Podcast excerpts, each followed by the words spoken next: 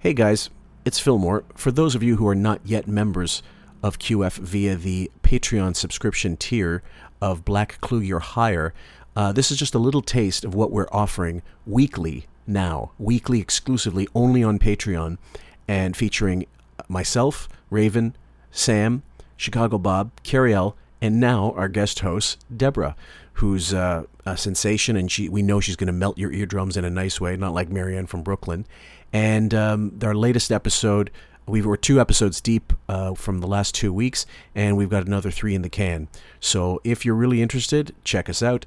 Uh, the link in the description will take you to our Patreon page, and there's another link that I'll explain will uh, take you to a YouTube channel that will explain also how to become a Patreon member. It's not much different than signing up for a newspaper or magazine subscription.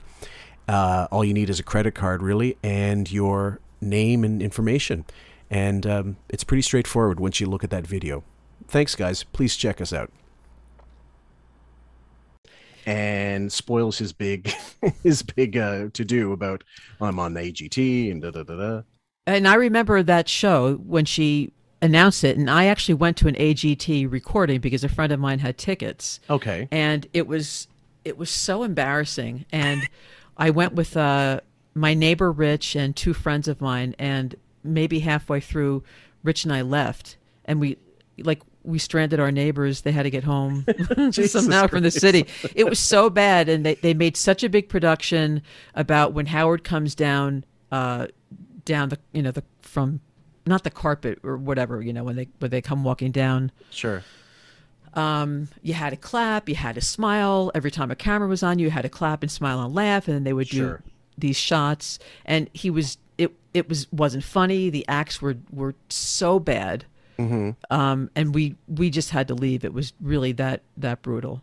It but I did want to, I and I, I did want to hear Robin come back, and I wanted to hear um, how someone could, you know, be phony enough to to say she ran the marathon in the city, and then like less than a year later, she's got a grapefruit-sized tumor. You know, I had to hear all that stuff. Well, I mean, th- th- but you knew, did you know at the time that like you could tell that she wasn't in studio, no matter how they couched it? And there's so many tells. I mean, during that whole 2000, when the when she was gone, she didn't return until it literally was a year and a half, something like 15 months later. Yeah, it was it, it was 15 months, and there were I, I'm sure that the guests were briefed about don't look, don't ask where Robin is, don't Mm-hmm. don't you know address things to her, but don't say where's Robin or or hey you look great or hey you look terrible. Oh god, Um, yeah. And they were there was there's an out actually. There's it was they were they were given out. They were uh, sorry given the um the the the gig was up when uh, she went on Wendy Williams upon returning,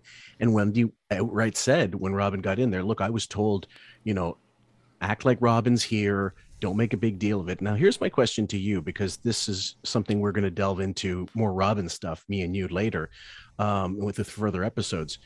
Why why do you really think they made a big well not a very big not a successful but a, an effort to hide the fact that she was not in studio. Do you think it was because well i'm not going to be howard and give you a multiple choice. Why do you think they went about it that way